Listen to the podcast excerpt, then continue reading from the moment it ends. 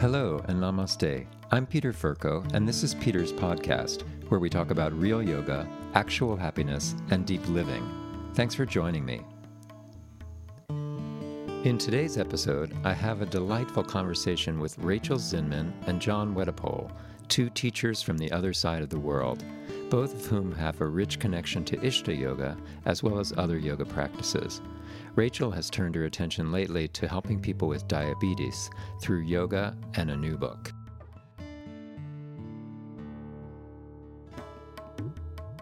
First, though, I want to tell you about the behind the scenes of Peter's podcast.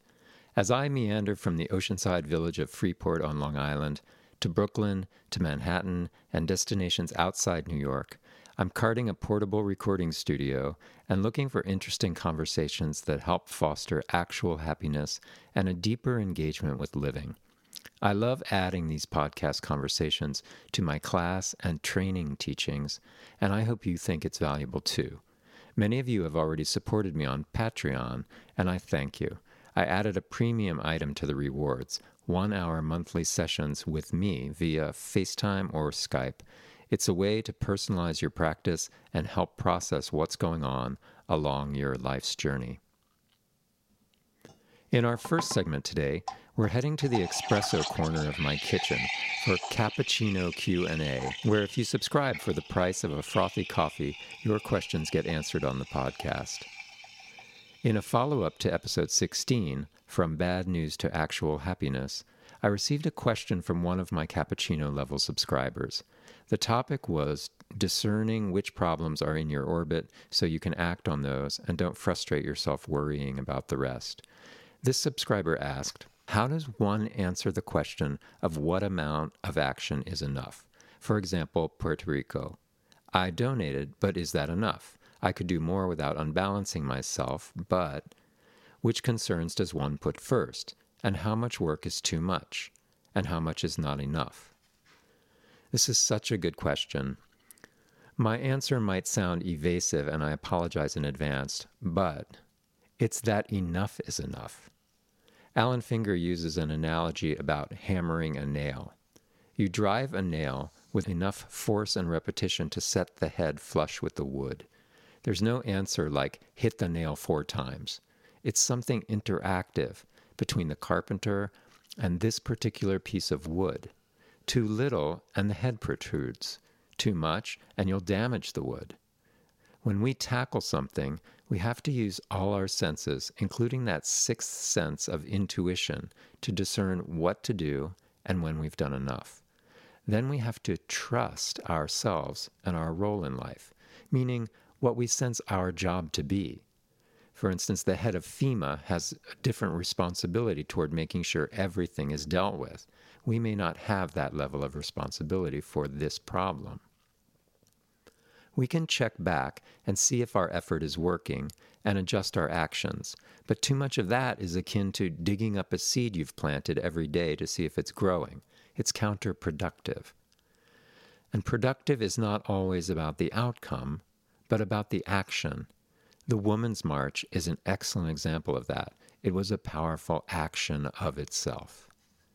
In episode 17, Trina Morris described how she tapped into meditation to help her decide how to address the challenges black men in America are facing, and emerged with her answer about the right amount to do. Meditation helps you trust your feelings of inspiration and balance them with your intellect to come to effective actions. Then you can act and let go, not worry. Act again when you feel it's right or know you did your part and focus on what's in front of you.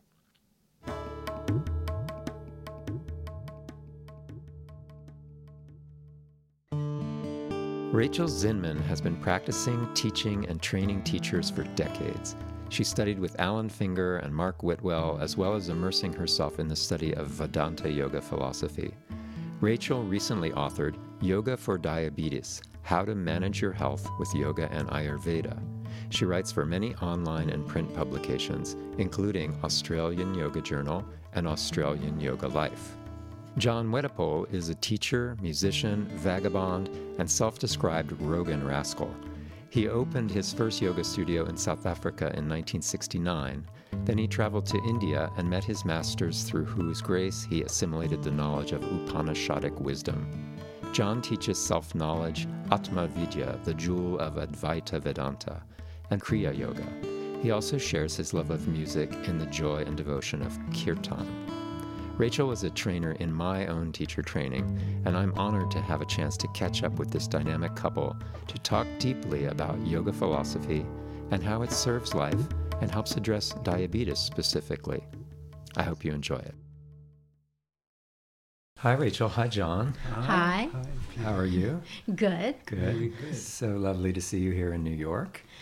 It's really great to be here. Yeah. Yeah, it's really nice. Yeah. We're enjoying it in a kind of a crazy kind of way. Yeah.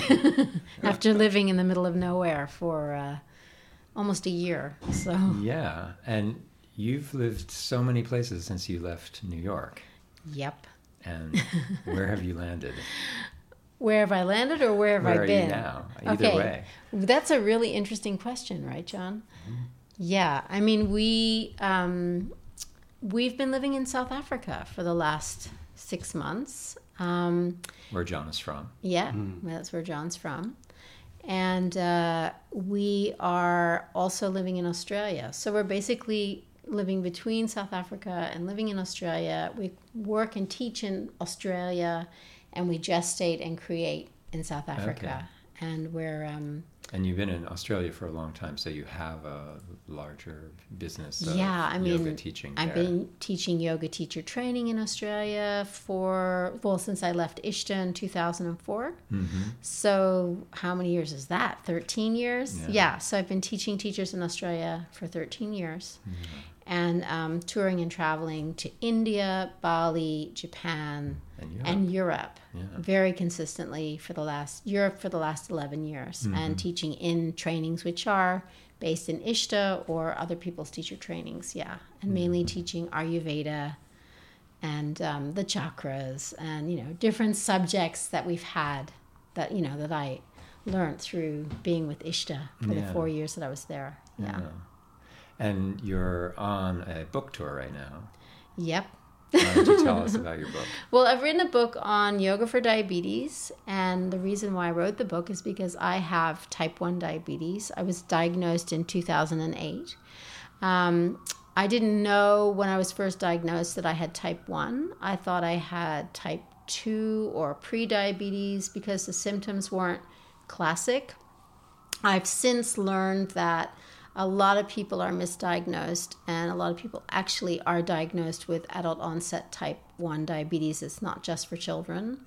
Um, and I guess I was really shocked because I've been doing yoga, I'd been so healthy. Right.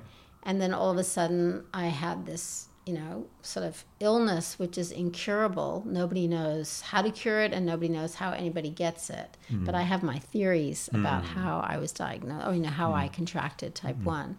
And it's a insulin imbalance. Tell, tell me, Well, okay, what- so type 1 and the diabetes differences are. basically the pancreas doesn't produce insulin anymore. Mm-hmm. So the body attacks the beta cells which produce the insulin and basically the beta cells cells shut down. So you can be in a honeymoon phase which means you can produce a very small amount of insulin but the prognosis isn't good. So Mm-hmm. eventually your body stops producing the insulin and you have to inject insulin which mimics you know the um, the effect of insulin. However, insulin doesn't solve the injectable insulin doesn't solve the problem because we can never really think like a pancreas. Yeah, and be so precisely calibrated. Yeah. So you're always dealing with the stress of the body not responding the right way to insulin, either resisting the insulin that you're injecting or taking up too much insulin and then you've got these incredible highs and these incredible lows which creates so much stress hmm. and that's one reason why yoga is so incredible and effective for diabetes because we're dealing with so much cortisol flowing mm-hmm. through the system and as we all know yoga reduces that cortisol. So that's stress kind of yeah so that's kind of why i wrote the book because i really wanted people to have another tool in their toolkit to be able to deal with diabetes Right. you know because it's not you know it's not easy. And you were diagnosed with this, and were there symptoms that drove you to seek what something was up, or you just kind of came upon it? I mean, is it something that people who might be listening, or yoga teachers who might be listening, would see well, something? you won't you won't see someone like with diabetes in a class. It's an invisible illness. Mm-hmm. But you know, if someone has type one, they might have they might wear a continuous glucose monitor on their arm that will beep to alarm them if their blood sugar goes low because they can't feel when a low is that. coming on. Um, you might see someone wearing a pump. You might see someone um, taking, you know, glucose tabs and things like that to bring up their blood sugar. But basically, like for me personally, I didn't. I had symptoms that were nothing to do with diabetes. I had mm-hmm. digestive issues. I had skin rashes. I had anxiety. I had urinary tract infections and i kept thinking you know there's something global wrong, globally wrong with me. And i kept going to different health practitioners. And basically the bottom line was i was told i was a hypochondriac and that i didn't really have di- anything wrong with me. Right. and then one day i just collapsed like i couldn't get out of bed. And i was already feeling like quite hypoglycemic like dizzy when i was eating dates. Um, sweet things, but I had this sweet taste on my tongue. I would get spaced out and super hungry.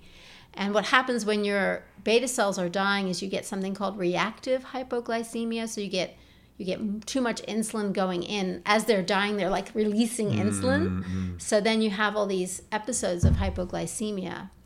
Um, so then eventually I had a blood test, and it was picked up in the blood test. Mm-hmm. And then because it was again this very slow onset, um, it was hard to tell that it was type 1. So I just kept trying to think it was type 2. I kept trying to reverse it because type 2 is a different disease. They they're you know, we categorize them both as diabetes, but they're actually different diseases. One, your body produces the insulin, but due to your lifestyle, diet, whatever, and genetics, your body resists the insulin that you're producing and it doesn't get into the cell. So you can actually reverse that through making the body Lifestyle more changes. insulin sensitive through exercise and that's why yoga is so awesome for type 2 as well Right. yeah yeah it's i know a lot about it Yeah, clearly. As you would hope, like, writing Yeah. a book about it. yeah yeah Yeah. yeah Yeah. So, um, using yoga for this, uh, just before we got on recording here, you started talking about how yoga, besides helping you deal with the diabetes now, it also was helpful in terms of you coming to terms with having such an illness. Yeah, I think um, when I was first diagnosed, I just went into shock and denial, and I refused to accept that I had the disease. And like I said, I just did everything I could to reverse it. Um, but this is where John comes into the picture because about maybe two years after my diagnosis, we we started chatting. Now, just if, in case anybody doesn't know who John is, John is South African, and um, is involved with the Ishta lineage. He was, um, and he can talk about it a bit more, but he was um, one of Mani and Alan Finger's students back in the day, in the 60s. Um, and he was so passionate about yoga and understanding, you know, the roots of yoga that he actually went to India and studied the traditional system of knowledge um, called Vedanta. And so I met him while he was actually had just come back from his studies, and I think he was starting to write. And um, we sort of met on Facebook. It's we didn't really meet on Facebook. We were introduced before that, but we started chatting on Facebook, and everything he was saying to me was just hitting home. And I was just um, so moved and touched that I, I really wanted to meet him. And eventually we did meet, and somehow we ended up together. Um, and then I went and We studied. karma. Yeah, yeah. and then I went and studied with his teacher in India. And um, it was at that point that a lot of the questions that I had, not just about my health and well being, but just about life, the meaning of life, what is self, um, who am I, why am I here, what is my role in creation, all those questions were answered. And when I, once I understood that, then whatever comes my way, I realized I'm going to be okay. And it just changed the way I responded to my um, my diagnosis. Yeah. So, yeah, that was a big, huge moment for me. Yeah. Yeah. John, can you talk a little bit about Alan and Mani in the in the Early in days. back in the days, Rach said? Yeah, I, I mean, I, I was brought into the yoga thing by through a girlfriend of mine at that age, of course, you know, Uh, always. always, Yes. yeah. Um, and Mani was very, very, you know, active in those days, and she and she took me into one of his satsangs on a Sunday. I think it was every second Sunday or every once every month or something. And I was a musician at the time. I'd grown up playing music from the age of seven, and I went to him and I said, Still are a musician. "Yeah, yeah." Yeah. I said to Mani, "You know, I, it's like the tr- I'm the tree and the fruit comes out." So he said to me, "Yeah." You, he, before I even asked him the question, he said to me, "You've been blessed in the second chakra, you know, and you're the sign of the crocodile, and all this kind of stuff." And I kept on talking and talking and saying, "Ah, but you know, I'm the tree and the fruit comes out." He said, "I already told you you've been blessed, you know." anyway, and then um, I went off and wandered around a bit more, and finally came across Alan on the farm out in the in the Magaliesberg, which is just outside of Johannesburg. Again, for the same reason, I was there to go and visit this girlfriend of mine, hmm and everybody was doing yoga, and I they wanted me to join in, and I said, "No, I'm not really into this stuff, you know. I've got my music, you know. I don't Yeah. really need yoga, you know. I didn't want to know about it actually. It was kind of, and now I'm not really into it Yeah. until you know Was yoga an unusual thing at that time? very. I know it was was in in the the States at 60s. that Yeah, time. it was a 68, 69. Mm-hmm. It was in 1969, yeah. But prior to seeing Alan, I, I had got into some kind of conf- not conflict, but you know, I wanted to clarify a few things. So I had actually phoned Mani. I said I would like to see him personally. You know, I never made the appointment, but um, later on, uh, when I was with Alan on the farm, we started. To, I started doing yoga after a whole lot of things came into place. You know, it was like I was checkmate on the chessboard. You know. Mhm. I thought, all right, let me give it a go. And um, started doing yoga, and then it was like I'd never stopped, really. It Yeah. was quite interesting. Um, and then Alan had me as he had me teaching the class in about 10 days. I was teaching it, Old school. which is like Alan's thing, you know? um, and taking the meditation and doing all kinds of stuff. So, and that kind of was weird too. But um, and, and during that time, we went back to the home with Alan. Um, we drove back one day to go and do some stuff at his house, and, and there was Mani walking down the stairway in this big house. You know? And and Alan said, Mani, this is your dad. This is John. You know? And Mani walked down the stairs. He said, "Oh, we finally caught the butterfly." So that was that was our relationship. You know, was Yeah. Alan and Mani. But you also studied with Swami Nishrayasananda. Well, they like- were all around at the Yeah. time. There was Swami Nishraya, Swami Venkatesh, yeah. and uh, Sudananda Bharati. Bharati. Yeah, who was around, also came in for two or three days. Um, he was amazing. I was, uh, you know, doing as much as I could by that time to expose myself to these teachings and, Mhm. and so on. And then when Alan and Mani moved over to the States, then that kind of cut dry, and I, I went into music as a profession. Mm-hmm. Um, and then, and also as a South African, we weren't allowed to go to India at that time Mm. Had I been allowed to go, where had, having met Sudananda, I would have been, you know, out of there like a shot. But it wasn't possible. Mm. So um, I had to wait until like around 2004, once Mandela had come out of prison. Then I was able to kind of go, and a friend of mine who was a Swami Yoga Saga, he said to me, "Why don't you come to my guru's ashram?" So I said, "Okay, I'm coming." Mm-hmm. And we went over. It was Swami Satyanand Mm-hmm. Bihar school. Mm-hmm. And I went primarily because Mani had been part of the Shivananda school of, Right. of yoga. Right. And I wanted to check out, you know, the kind of lineage of that. Swami thing. Satyananda wrote, wrote a number of the books that Yeah, are yeah, like he- the Pradipika, or Yeah. Yeah. I think, right? Yeah. Yeah. Bihar has, you know, Asana Pranayam, Mudra Pranayam, that Mm. book. Mm-hmm. They've got tons of books. So I spent a lot of time in the ashram, became part of the ashram. Ah. Um, I was editing Swami Satyananda's satsangs as well on the ashram while I was there.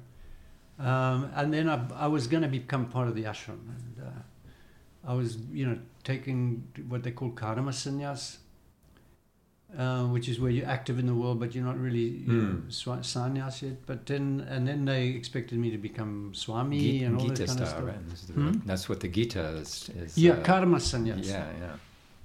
And then one day I said, No, I'm going. I said, Ah, you know, we thought you were going to take Purna sannyas. And I said, No, well, I'm very happy in the world ashram. Uh-huh, You know. uh-huh. And by that time, I'd already met my Vedanta master. So ju- just to clarify for anyone Yeah, listening, yeah. so we're, we're talking about not going and being a monk and devoting oneself in a swami style to Mm. practice, but living in the world, but practicing yoga. So using the practices, but being out in the world active. Yeah, which is basically Rach and I, our mission as well, I guess, in a way, is, is just to, because if this knowledge has to work, it has to work in, in real life. Right. What's the point otherwise? Um, we might as well throw it away. You know, Yeah. that's our kind of take on the whole thing. yeah. But um, so while I was with Satyanand, uh, I was actually back in Johannesburg um, for a trip, and I met my Vedanta master, who I didn't know he was a Vedanta master at the time, Advaita. And someone had phoned me and said, you know, are you interested in meeting this guy? Because I always knew I was interested in meeting whoever swamis were coming into town. and we went and spent a night together, cooking and having fun and doing normal stuff. And at the end of the evening, he said to me, "Well, you're coming back to India. Why don't you come and do my course on my ashram, you know, which is in uh, Tiruvannamalai?" So I looked at him. I said, "So what is your course on?" and he just threw up his hands and went, Yoga. he didn't say anything. He didn't say yoga, nothing. He just went with his hands up in the air. And I looked at him, and I thought, but we had got on so well during the evening. I just thought, okay, well, I think I'll make a plan. And so I went prior to going back to the Bihar ashram. I went back via Swami's Swamiji's ashram uh, in Chennai.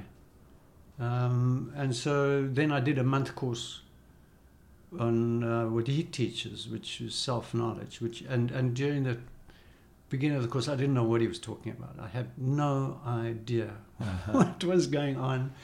It had absolutely nothing to do with yoga. Hmm. And and uh, but about ten days, it was a month course. About ten days after I'd been there, suddenly the penny started to drop, and I started to realize something really profound was was being taught. Um, and by the end of the month, I was just blown away. Uh, and I didn't stop going back until 2011, basically. Hmm. Yeah, So how, how many years was that? seven years. Wow. And I Yeah. studied. So I spent the seven years from 2005 studying with him on the ashram, with him teaching self knowledge, which which is really the essence, the jewel of Advaita. You know, Vedanta teaches Vedanta, but uh, and Advaita teaches Aveda- Advaita. But um, self knowledge is the kind of essence of the teachings of Vedanta and the teachings of the Upanishads. Like the Upanishadic Yeah, it is- that is self. the Who is the essence of- self? It's the essence Yeah. of the Upanishads. And as you're probably well aware, the Upanishads are part of the Vedas, and the Vedas being the oldest um, texts or whatever. Even before we wrote anything, we were, you know, orally transmitting the Vedas, and everybody thinks of the Vedas as the oldest uh, teachings of mankind. But in the Vedas is the Upanishads, which the teachers say perhaps Mm-hmm. are older than the Vedas. You know Mhm. because self obviously is older than anything and outshines and survives everything. So, of course, the Upanishads are going to be older than the. Vedas. You know. Yeah. Because in reality, the Vedas are relative, all to do with relative knowledge.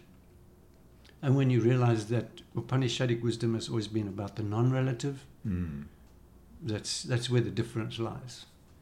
Um, and of course, going there on a relative basis, thinking of, you know, understanding things on a relative basis, uh, the, the knowledge is quite, you know, sort of a different story when it's getting taught.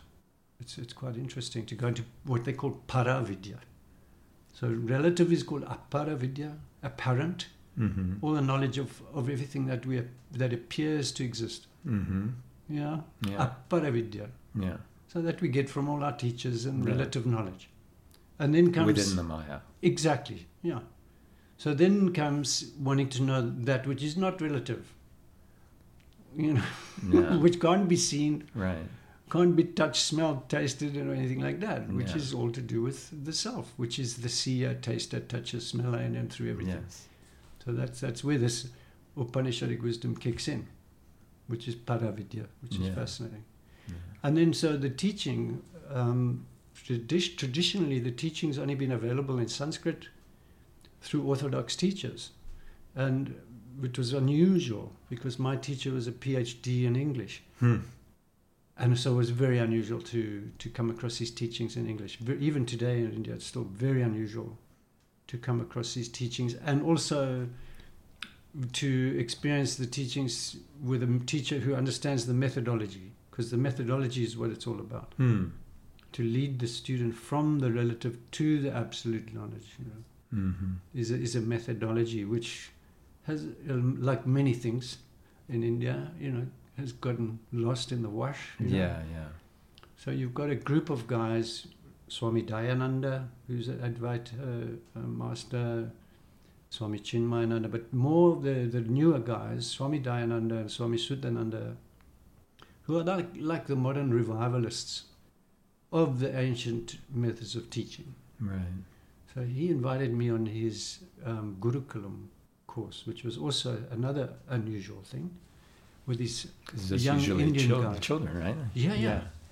So I was with the four other Indian boys and me. Um, and so and he took all the classes in English as well. And they all came from Orissa. They didn't speak hardly any English. Which was So they learned amazing. English along the way. Yeah, they had to take their classes in Yeah, English. Yeah. It was fascinating. Huh. So two years with him on the Gurukulam course, yeah. Two, Wow. two, and and then obviously then you know I went finished and then he told me to start teaching, which I said no no no I'm not doing that. Mm-hmm.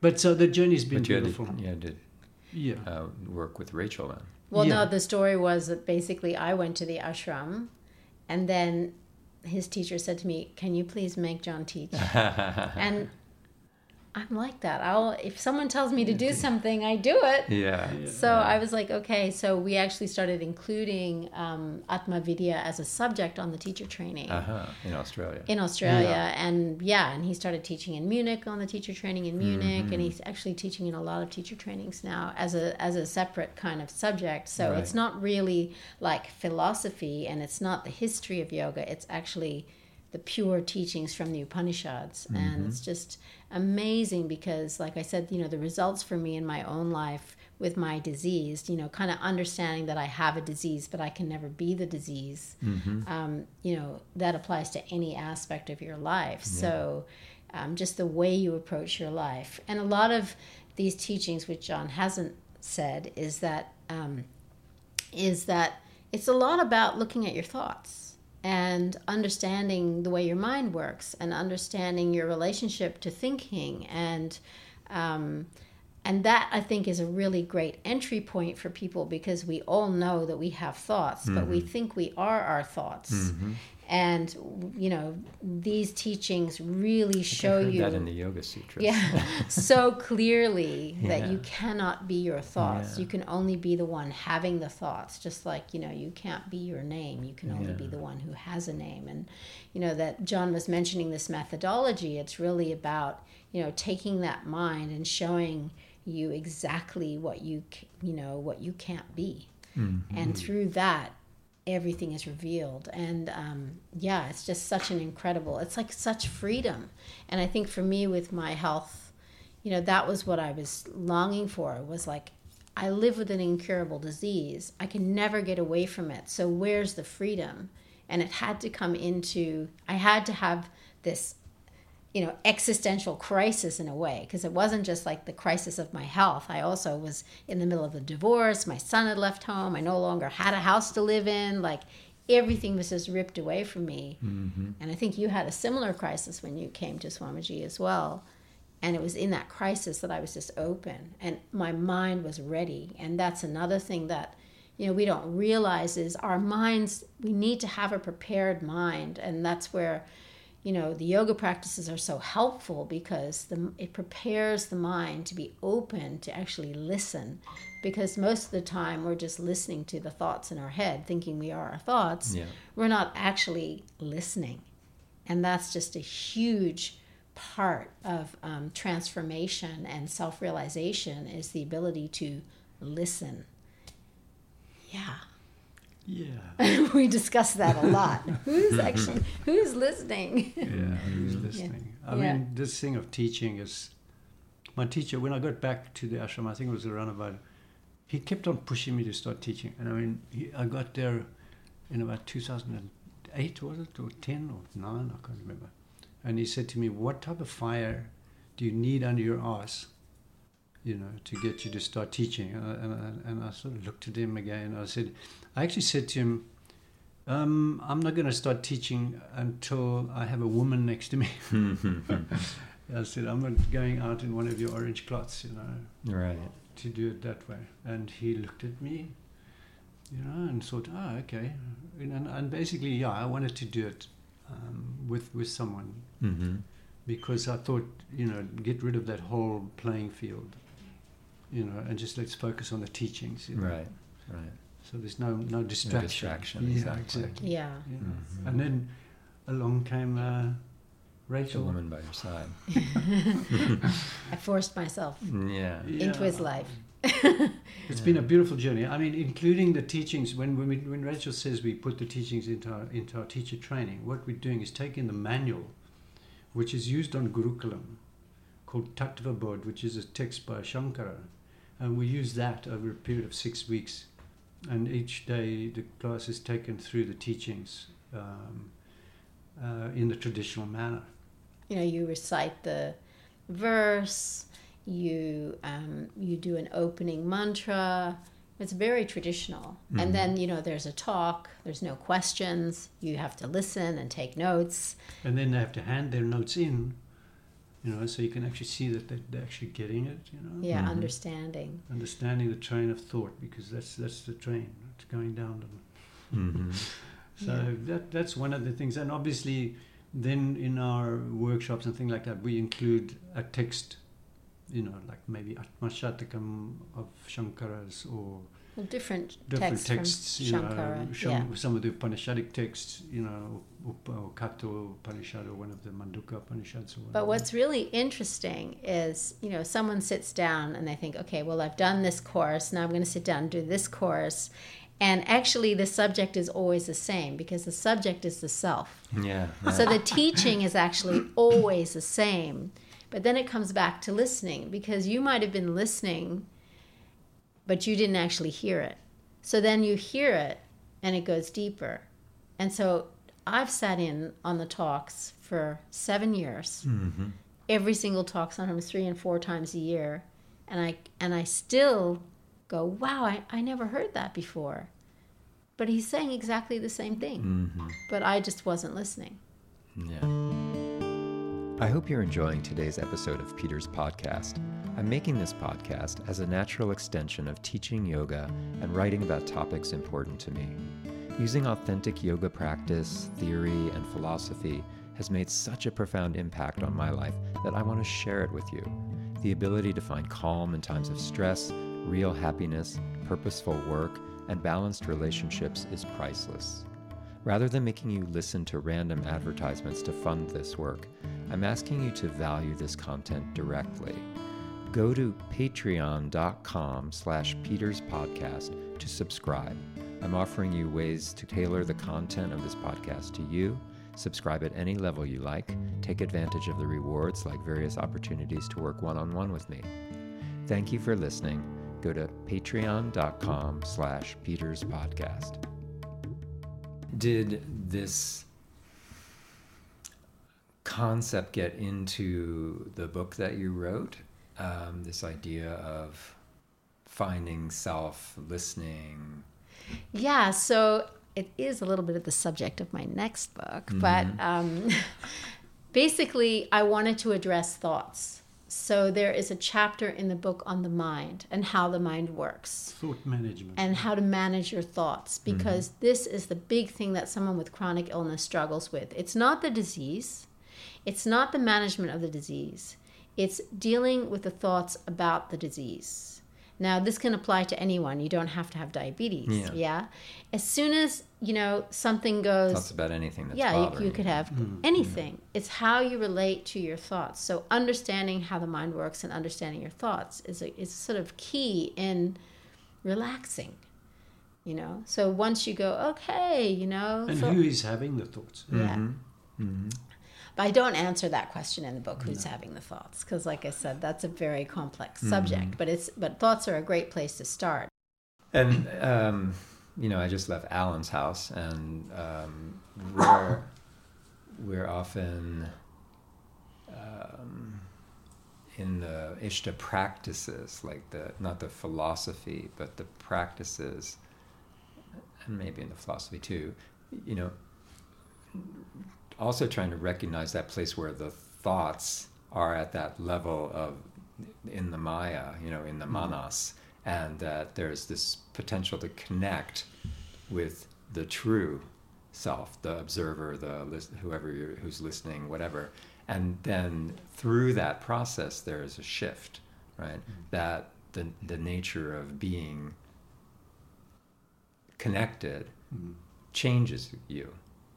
You know what's interesting, and this is the the key thing that I really learned was there's a difference between thinking that you need to connect to something and actually recon, recognizing yourself as that, As that. thing, as that, Yeah. As the Well, I connection. as the wouldn't- I- so I would and say that's semantics right yeah, now. but- yeah, Yeah, yeah. But so I- the the practices are the reminder, and I really I always remember um, one of the first times I came to Alan's class, and I don't even think it was Alan's class. I think it was Al Bingham's class. Um, but it was like a theme that really ran through, you know, everything. Was that we would finish the class and he would say something like, and now I can't really remember it, but you probably can, like, and just remember, you know, that feeling that you have. This is who you are, you know, or something like that. It was like, remember that everything is just a reminder, you know, of who you are and I think what happened for you know what I, what I've really seen is like the feeling that I have at the end of the practice, the peace, the calm, um, the sense of oneness, of wellness. You know that is the nature of who we are, and we just forget it. So the practice just reminds us again and again and again and again. You know, and then eventually, hopefully, we can even see that you know the practice we don't want to get lost in the practices because then we, we're sort of relying on the practice to have that feeling And that's just another game then. yeah, Yeah, totally. it's like you get on an orbit so the, the thing is to, to to recognize that feeling and to know that that's you're never separate from that you're never apart from that you're always that it's just that sometimes you get lost in a thought or an idea or a concept Right. you know you get Because this whole thing becomes another thought, Yeah. you know. And and the thing is to understand who who the thinker is. Yeah. Yeah. Or not even to understand, but to know. To know, absolutely. To know. and that's that's That's the that's what I'm difficult saying. You know, to go to that place where you are quiet with the thoughts yeah. Mhm. yeah lets you be in the feet the knowing Mhm. place. although thoughts never stop and that was that was what i was going to say Yeah. was thoughts um, are like a screensaver so you might be sitting there peacefully meditating and then a thought pops up and it's just like you're being reminded that you're awake. Just like a screensaver on a computer is there you know to come up to say hey the computer's still working. It's just like mm-hmm. i'm on i'm on quiet mode Yeah. and that's really what the thoughts do is because we have how many thoughts in our head? We probably have millions upon billions of thoughts which are the names and labels for all the things we've ever seen because you can't have a thought about something that you don't know what it is you'll be looking at it and you're like i don't know what that is until someone names it you know you don't know mm-hmm. so the thing is that those thoughts are always going to be coming up, and we don't actually have to get involved in them. And you Right. know, that's the trick. Yeah. I mean, I think as we're embodied, as we're in this experience, we have this mind that's producing thoughts just as you're describing, and we can also know who's the knower. Yeah. and observe the fact that there are these thoughts going on in this mechanism of mind Totally. that we're also dealing with. Absolutely. So, but often we forget that perspective. Yes. Mm-hmm. And we're just enmeshed in the mind, which is where we get back to It's you always- think you're your thoughts. Yeah. It's always that we take the knower for granted. You know, that the seer of the thoughts is always taken for granted. That's how it's supposed to be. You know, the That's what keeps us in the game of yeah, living. absolutely. So we always take ourselves for granted. You know, we forget. You know, Yeah. in identifying with everything, the identifier. It, it keeps going. This whole game keeps Mhm. on going until the game eventually s- slows down because you no longer have to refer to because once the knower is known, once the questioner, the question of the questioner is answered, then everything's finished. hmm you But life is very And then that's uh, where that- insistent. But that's Yeah, when yeah. that, that's when the that habit of identification is Yes. insistent. Yeah. Yes. and that's where that idea of lila comes in, Right. the play. Right. Yeah. To enjoy it, to, to just enjoy. experience the wonder of it. Yeah, Yeah, you can just enjoy everything. The, so the most complex story ever dreamed up. So coming to New York is like that because you Yeah. know, like come like I lived in New York and I took it all so seriously, and now I'm in New York, but I can't take it seriously. Mm-hmm. I'm just like, this is so funny. Everyone's having a blast. Look at them all; they're going crazy here. Mm-hmm. I mean, in a beautiful way. I mean, everyone's enjoying their lives. You know. Well, they're all very intent on it. Yeah. Yeah, yeah, yeah, It's, it's Yeah. a religion, yeah. This, Yeah. yeah. The identification. Because I guess you know we've been living in a place that you know where it's just completely natural. Like we're living Right. in a place where there's just birds and butterflies and trees, and we're building a retreat center there. And we want to bring people there to experience themselves. themselves Mm-hmm. in you know and nature and that amazing healing that comes from that. And so it's a it's a very um, you know you watch nature all the time. It doesn't it's just peace. It's pure peace, pure love, pure joy. You know, you're just looking at that It's all the time. It's easy to be reminded of yourself in nature because there's no individuality there. You know, obviously coming into a place like New York, there's individuals everywhere. You know, Right. Difficult. Mhm. It's harder, Yeah, yeah, it's to, to separate yourself from that and have a break, you know, Mm. and that's why I think people do need family. to. Family, also difficult. You know, Mhm. the people that are closest Yeah. to you remind you rather than um, of nature of self. They remind you of your individuality as much as they. Mhm. So Yeah. those, those are the tricks. It's harder to see yourself in the cycles of Totally. everything that's Yeah, yeah, going yeah. on. That's why even in the, I The was thinking cycle about this here this is morning. in milliseconds. Yeah. Yeah. So in a tradition, traditionally, they once you you get the teachings and everything's clear, you've assimilated them and everything. The advice is not to go back to your village. hmm You They'll know? just pull you back. Yeah, yeah, because you'll just re-identify Right, right. with all of that stuff. You But know? that's where the practices are key. This is where yoga comes Yeah. in so strongly nowadays for us because how can you not go back to your village? Mhm. So our idea is, yeah, you, we come back in the village. We're here. We're in the village. We're in whatever. New York is a village, you know, as much Yeah. as India is a village, Yeah.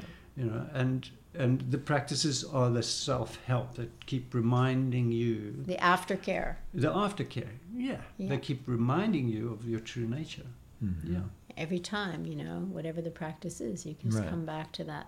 I mean, we, Beautiful. we actually practice twice a day, and we have done since we met. Mhm. He makes me Mhm. That's great. The discipline is there. the discipline. Well, Yeah. he's Pitta, I mean, well, Peter Vita. Pitta, Pitta Vata Vita. Devata. But, yeah. you know, there's that, you know, that strong element of discipline. No, I mean you can't carry on in a, in such an environment without having something to pull you back. Right. you know but then again i think that the complicated the practices have been complicated i think it's just a simple practice you know you don't need a huge complicated practice Yeah, to I was going to ask. back. I was going to ask you about that in terms of your book and in terms of the diabetes too, because you, as a like an asana practitioner, have range of motion and strength and lots of you know you it- like the yoga practice that people think of when they look at yoga from the outside. yeah That was something you excelled at, and has that changed? It's completely terms- changed. Yeah. Yeah. So basically, John introduced me to a sequence called Ishtamala, Mhm. which is a garland of poses, which are always the same and which work the body really, you know, evenly. Um, standard standing postures, but the seated pose practice is actually what I do, which is um, moving forward and back. So it's got a lot of counterposing in it, forward bends and backward bends, and it's actually you know contracting and stretching the fascia, but it's also working into the nadis and helping the energy flow more efficiently through the body. And it's very calming and restorative. And I always struggled with um, being feeling ungrounded when I was practicing. I had a lot of imbalance when I lived in New York City. Um, and having this very consistent and regular practice, which is grounding and restorative and simple. I mean, we fin- we do it in 20 minutes every day um, has completely sort of revolutionized how I feel. I really notice it when I don't do it. Um, and but what's in the book is actually um, three different sequences for people according to their individualized constitution. Right. So that's which a is little an bit- Ishta yoga concept Which is of kind of the Ishta tailoring approach. practice to one. I was going to ask you is that practice that you introduced Rachel to It suits Across the individual, board. yeah. It's for Okay. all it's up to, up to the individual to decide what suits them. hmm You know, so it's a, it's available and adaptable to individual Yeah. time frames. hmm You know, because time is a huge thing. So depending on how much time you've got and your ability, that determines what you want to take out of the practice. I see. Yeah, yeah. So it's not like a fancy practice. Right. You know, it's just a it's not easy. regular. though. It's, mm-hmm. you know, it's actually designed in in its nut is to keep the nadis clear, you know, and pure, and then to basically enable the person to sit and then start doing the kriyas and the pranayama practices, hmm and to so be able to sit and, and have leverage in the breathing. And do you practice meditation after that practice, after that Mm, asana separate practice? thing. We do Separate that in the morning. Yeah. Mhm. We So- do an hour and a half to two hours of Kriya, Breathing. pranayama, and breathing in a sort of a very dynamic sequence, which has many different aspects to it. And, like, for instance, with me, I mean, John slowly taught it to me, and then I took a long, many, many years to build up the strength to even be able to sit properly, to be able to do the breathing, to do the retentions, to do the the faster breathing aspects. I mean, it's it's still a journey for me because again, you know, dealing with chronic illness, some days are better than others, mm-hmm. and and it all comes down to ojas, so immunity. And you know, if you don't have the right diet, if you don't have um, Let- Let's explain what ojas is. So, Okay. if in, in Yeah. terms of Go Ayurveda, uh, yeah. Yeah, I mean, ojas is, is the final, it's not the final, it's the kind of intermediary stage of, of, of what the body secretes. Once it's secreted the, once it's got rid of stress in the body, once the body gets rid of the stress, then it takes care of the seminal reproductive system and reproduces reproductive fluids. Then comes ojas. So it's the juice of the body, really, you know, that it, it uses to survive, like the juice of a plant. Yeah, like the li- the Totally. life. And the It's life the life force. force. So it's Yeah, the merging nectar of of prana and shakti together, Mhm. And it- becoming the, the immunity of the and it, body. it coats all your nerves as well. So when you're lacking in immunity and ojas, you feel have that sen- that feeling of being overly sensitive and affected by the external environment. So the What a lot of us are having as we go into fall and it starts Yeah. drying out and Yeah. getting windy and So, you know, really what, what what we're doing with the practices, these morning practices is we're building immunity, building ojas. Along with diet, Yeah. Mm-hmm. mitahari, so moderate diet. you know. Careful, sensitive about what you're putting into the body. You know, Because you feel it as soon as you hop on the mat. And that's something that and their Ayurveda comes in too with Yeah. different Yeah, di- for different doshas you need to pay attention to the diet Yeah. because it's going to be different from Yeah. one person to the other. yeah.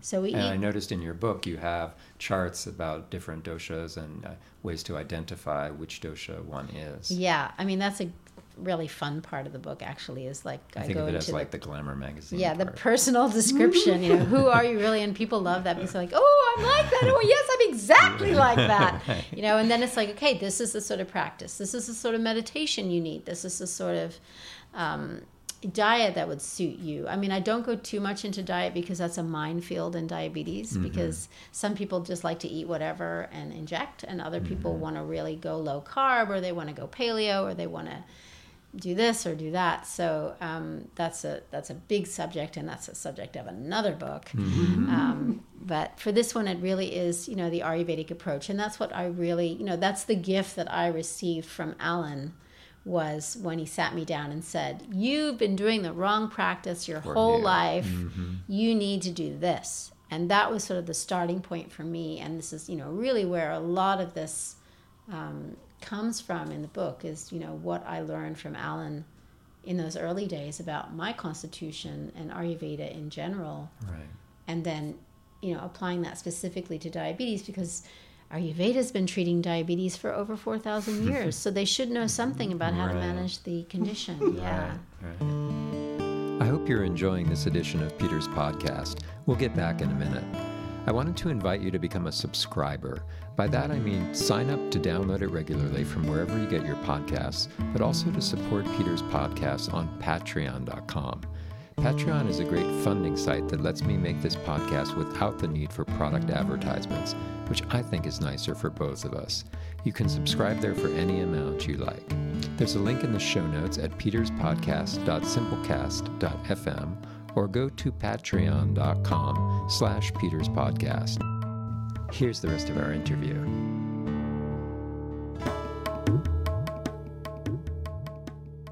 But it's a fascinating, you know, how Ayurveda, yoga, you know, Vedanta, Advaita, whatever the Upanishadic wisdom, it's all joined together. It's, it, there's no separation. There's only one reality. Yeah, it, ex- exactly. Yeah.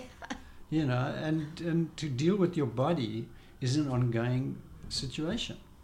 And, uh, you know, to deal with it with a diabetic situation going on, I don't think is any different from dealing with it for any other of the conditions that we're suffering from. You know, it all comes back to the, the nadis. You know, it's all sun and moon. Um, and once your nadis are all powered up with ojas and, and the sushumna is full up with ojas, then you've got everything at your disposal. You know? Mhm. So, and to get that, the Kriya yogis have, have been doing that. The Siddha yogis, you know, have held that secret forever, how to do that with the body. Mhm. The part of part of um, my while I was still studying with my uh, Advaita master, my Vedanta master, I was also uh, journeying into central Tamil Nadu and spending a lot of time with uh, the Kriya Siddha yogis, um, who I, I spend more than a lot of time with, but um, who then introduced me to all, all these kind of Kriya Siddha practices and so on. Um, So there's the, the Kriya Yoga line that came from Babaji through Yogananda. yeah, yeah, that and then, line. is this the same line? Well, it's actually the line of Yogananda, but it goes be. It's so it's actually Babaji's guru. Yeah, Yeah. Babaji's guru. Guru. Yeah. So so it goes from Yogananda, Sri Yukteswarji to Lahir Lahiri Mahasaya. Right. Then Babaji. Then you get this guy called Boha. Okay. Bhoganatha. And so his whole lineage is a dynastic tradition which resides in a place called Palani. And it's a fascinating story, but you know, it's a big story. Yeah, for another time. Yeah. yeah. it's massive. Yeah. Yeah. yeah. So that the Kriya practices. So while I was studying with my Advaita master on the ashram, every day I was doing the Kriyas and, and uh, really exploring them at, at length and in depth. hmm You know, I think that's something that's you can't point out enough that practicing in depth Yeah. is the thing that bears the fruit. you know? totally. Absolutely. Yeah, I mean, I Because we have such a dabbling culture Yeah. now. You know, like oh, I just read about this and I should try that. You know? Ah, yeah. And it almost do, it, this is maybe Beautiful. too bold of a statement. It almost doesn't matter what you choose if you just go deeply enough in it. Absolutely. Because of this thing you said Ah. about all of it points to the same thing. Yes. You know. Yeah, I that's think- that's yeah. where the Ishta thing comes in because whatever that Your is is your Ishta Dev. Yeah. Yeah. So Yeah. you're worshipful of that. Yes. And that will bring you to the truth Yeah. eventually. Yeah. Yeah. Yeah, I mean, I think it's consistency, consistency, consistency, yeah. and I think, yeah, that's you know, as a as a person who's been doing yoga since I was seventeen, hmm you know, and getting up every day, I don't, you know, I hardly take a day off, it just I couldn't imagine my life without yoga. Mm-hmm. You know, without practice, without contemplation, without gratitude, without dedication and focus and and also giving back, you know, because it's like part of that moment on the mat. Yeah, you know, it, it's not about being self-centered. It's about having enough energy so that you can really help someone else, Yeah. help others, help the world, whatever it is. You know, it's like a giving so that you know, receiving so that you can give. Right, You know, so right. you might be hopping on the mat every day for 20 minutes, but it's like how much energy will you have available to you so that whoever you meet, whoever you come in contact with, you know, touching them is helping them. Yeah. You know? Well, I think you know yourself, and then you learn what it is that you're giving. Like, what is my gift to the world? What am I here for? And then you can give that. Yeah, mm. Totally. I mean, just reversing back a little bit to what we were saying. I mean, the, the Ishta Dev thing and going into what you you love the most. You know, it could be baseball. Right. You know what I mean? Right. And that's energizing you and making you, you know, do whatever you do. Yeah. It could be the new iPhone, whatever, ten. Yeah. It is the iPhone 10 now. Yeah. well, I, I spoke about Colin Kaepernick, this football player, in the previous podcast, and how he's n- doing this demonstration at football games of kneeling um, in protest Right. for the way African Americans are being systematically treated in the states. Right. So, like, Yeah. there. Absolutely. That's such a yogic act. Beautiful. It's selfless. yeah. He's in fact lost his job over it. Oh you know. wow. So Really? yeah. But Yeah, Whatever we worship, mhm. whatever that brings us to the depth of, of ourselves, really, at the end of the day. And isn't it like you always say, you know, giving up the giver? It's Yeah, like in I the mean- end. Well, I mean, this is the thing. I mean, in, in any act of devotion, you're going to give up the giver. You know, you're completely delirious about what you, you're devoted to. So, and it's the same in bhakti. It's the same in uh, baseball or football or anything, you know. Mhm. Whoever your God is, you're going to give up whatever you can for that. Mm. It's a natural thing.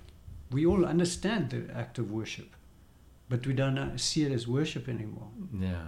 You know, Yeah. we see It just worship as going life. into the temple. Yeah. Yeah. But now it- this we've got all the worshiping right. We just understand don't understand why. What it's for, right? Yeah. Right. And what's It's to come of it. Absolutely. Yeah. It's and if you want, I mean, that's pure tantra. You know. Yeah. Yeah. Weaving it back into life. Yeah. Yeah. So we're doing it all day long. Yeah. That's amazing. Yeah. Let's go do it. well, thank you so much for this delicious Thank you. conversation. Thank you. Yeah. It was fun. Yeah, yeah, and I'm glad we have you around New York for the next six months, five months. six Yeah, I mean, basically, we'll be heading out sort Uh-huh. of mid February back to the West Uh-huh. Coast, but we'll be around. Great. Yeah. So, so- and there's a chance to catch you at Ishta, which I don't know if it'll happen before this goes out, but i mentioned it in i'll the- be teaching Mhm. on Thursday, November 2nd, Mhm. but we're doing a workshop together on the 10th of December. Perfect. It's called Understanding Oneness, and John is our special guest speaker. And I'll be taking everybody through the Ishtamala sequence so they can actually experience it for themselves Very cool. And where is this going to be? at Ishta, Great. Yeah, On 11th Street, on 11th Street. Manhattan, New York, Yeah. USA. Yeah. Yeah. And so, That's yeah, you can just find the details on the website. It's already up there, Great. and we'll be there. Cool. Yeah. All right. Namaste. Namaste. Namaste. I hope you enjoyed our interview. One last request judge me, please. I'm thrilled at the number of people who are subscribing and listening to Peter's podcast. In today's digital marketplace, ratings help expand my audience. Will you please take a second and rate the podcast? You can do it by scrolling down from the Peter's podcast icon on your phone app or check the show notes for more info. I'm teaching a meditation training with Alan Finger and Sarah Finger in December and a 300 hour teacher training in January. I also teach regular asana and meditation classes there. See ishtayoga.com for details. Thank you so much for listening and for spreading the word. Namaste.